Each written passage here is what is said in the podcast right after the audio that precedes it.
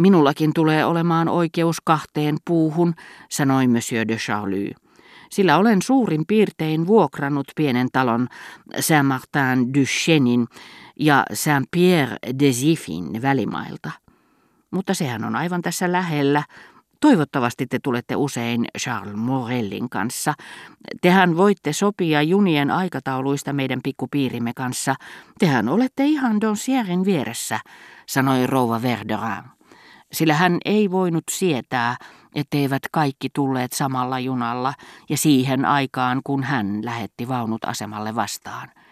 Hän tiesi, miten Raspelierin ylämäki oli rasittava, vaikka olisikin käyttänyt Feternen takaa lähteviä kiertoteitä, jotka viivästyttivät puolisen tuntia, ja pelkäsi, että yksin matkustavat jäisivät ilman hevoskyytiä, tai voisivat pysyä kotona ja sanoa tekosyyksi, etteivät olleet saaneet ajuria Doviv Feternestä, eivätkä kerta kaikkiaan jaksaneet lähteä kiipeämään kukkulalle. Monsieur de Charlie vastasi tähän kutsuun vain nyökkäämällä – hänen kanssaan ei taida olla helppo tulla toimeen joka päivä. Hän vaikuttaa koppavalta, kuiskutti tohtori Skiille, sillä pintapuolisesta itserakkaudestaan huolimatta hän oli pysynyt hyvin yksinkertaisena, eikä yrittänytkään peitellä, että paroni ylen katsoi häntä.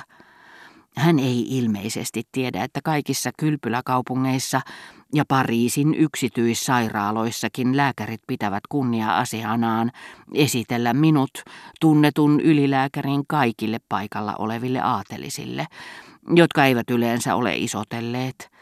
Se muuten tekee kutakuinkin miellyttäväksi oleskeluni kylpylöissä, hän lisäsi kuin ohimennen. Donsierissäkin rykmentin majuri, Everstin henkilääkäri, kutsui minut aamiaiselle ja sanoi, että minun asemassani oli mahdollista syödä päivällistä kenraalin seurassa. Ja kenraali on Monsieur de jotakin. En tiedä kumman pergamentit ovat vanhemmat, hänen vai paronin. Älkää suotta herpaantuko, siinä kruunussa ei ole hurraamista, vastasi Ski puoli ääneen ja lisäsi jotakin, mistä hämärästi erotin vain lopputavut. Tysjuttu. Niin hartaasti kuuntelin, mitä Brichot sanoi paronille. No, luultavasti ei. Olen pahoillani, mutta teillä on oikeus vain yhteen puuhun, sillä Saint-Martin du on tietenkin Sanctus Martinus juxta guercum. Sana if sitä vastoin saattaa olla yksinkertaisesti yhtä kuin vartalo, aave, eve, joka tarkoittaa kosteaa, kuten nimissä Aveyron, Loder, Ivet ja, kuten näette, myöskin keittiön pesualtaassa Evie. Samasta sanasta tulee vesi, o. Bretonin kielellä ster, ster Maria, ster Ler, ster West, ster Andrechen. Loppua en kuullut, sillä niin suurta mielihyvää kuin minulle taas pitkästä aikaa tuottikin nimister Maria. Kuulin vastoin tahtoani vieressäni istuvan kotaarin, sanovan skille ääntään madaltain, sitä minä en tiennytkään. Tämä herra ilmeisesti pystyy junailemaan elämässä. Mitä? Kuuluuko hän siihen veljeskuntaan? Ei hänellä sentään punareunaisia silmiä näy olevan, Täytyypä varoa jalkojani pöydän alla siltä varalta, että hän ihastuisi minuun. Muuten ei se ihmetytä minua kuin puoliksi. Olen nähnyt aika monta aatelismiestä suihkuhuoneessa Aatamin puvussa, enemmän tai vähemmän degeneroituneita kaikki. En ryhdy heidän kanssaan puheisiin. Olenhan minä loppujen lopuksi virkamies, ja se voisi vahingoittaa minua. Mutta he tietävät kyllä erinomaisen hyvin, kuka minä olen. Saniet oli säikähtänyt Brichon äskeistä vetoomusta, mutta hengitti taas helpommin kuin joku ukkosta pelkäävä, joka toteaa, ettei salamaa seuraakaan jyrähdys, kun herra Verderään jo kysyikin ja kiinnitti häneen puhuessaan katseen, joka ei enää tätä onnetonta hellittänyt, sillä seurauksella, että häkellytti hänet heti, eikä päästänyt häntä enää selviämään. Mutta Saniet, miksi te olette aina salannut meiltä, että kävitte Odeonin matineoissa? Täristen kuin alokas pahamaineisen kersantin edessä, Saniet vastasi antaen lauseelleen niin pienet mittasuhteet kuin suinkin, jotta sillä olisi suuremmat mahdollisuudet välttää iskut. Kerran vain, kun siellä meni La Chercheuse.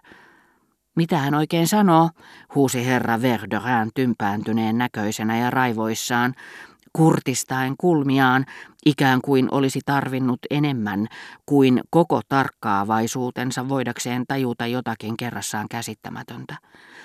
Ensinnäkin teidän puhettanne on mahdotonta ymmärtää, mitä teillä on suussanne, kysyi herra Verderin yhä kiukkuisemmin viitaten Sanietten puhevikaan.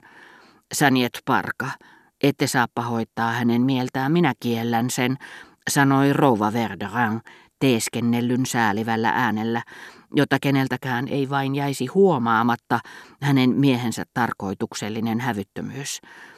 Siellä meni Lashe. Shö. Shö, shö. Yrittäkää puhua selvästi, sanoi herra Verderin. Eihän teitä edes kuule. Melkein kaikki vakituiset purskahtivat nauramaan.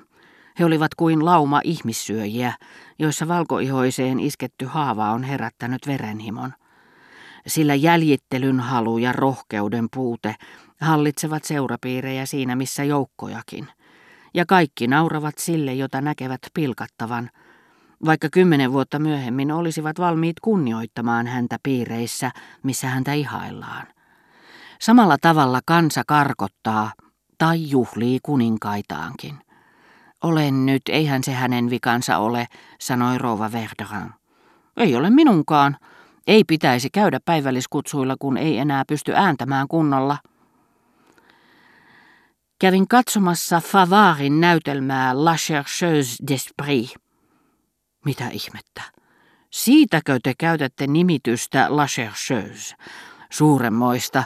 Olisin voinut arvailla sitä turhaan sata vuotta, huudahti herra Verderin. Vaikka olisi välittömästi päätellyt, jos olisi kuullut jonkun lausuvan tiettyjen teosten nimen kokonaisuudessaan, että asianomainen ei ollut kirjallinen eikä taiteellinen, ei ollut heikäläisiä. Kuului asiaan sanoa esimerkiksi La Malade, Le Bourgeois.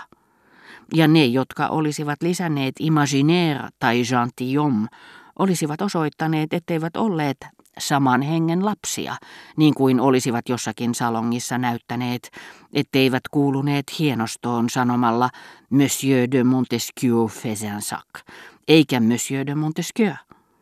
Mutta eihän siinä mitään niin tavatonta ole, sanoi Saniet liikutuksen tukahduttamalla äänellä ja hymyili, vaikkei mieli tehnytkään.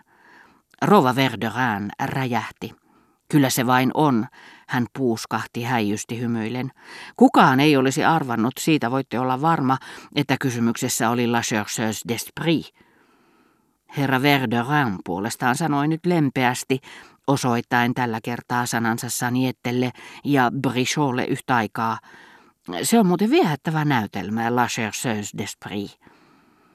Sanottuna totiseen sävyyn ilman ilkeyden häivääkään, Tämä koruton lause teki Saniettelle yhtä paljon hyvää ja herätti hänessä kiitollisuutta kuin kohteliaisuus ikään. Hän ei pystynyt sanomaan sanaakaan, pysyipä hän vain autuasti vaiti.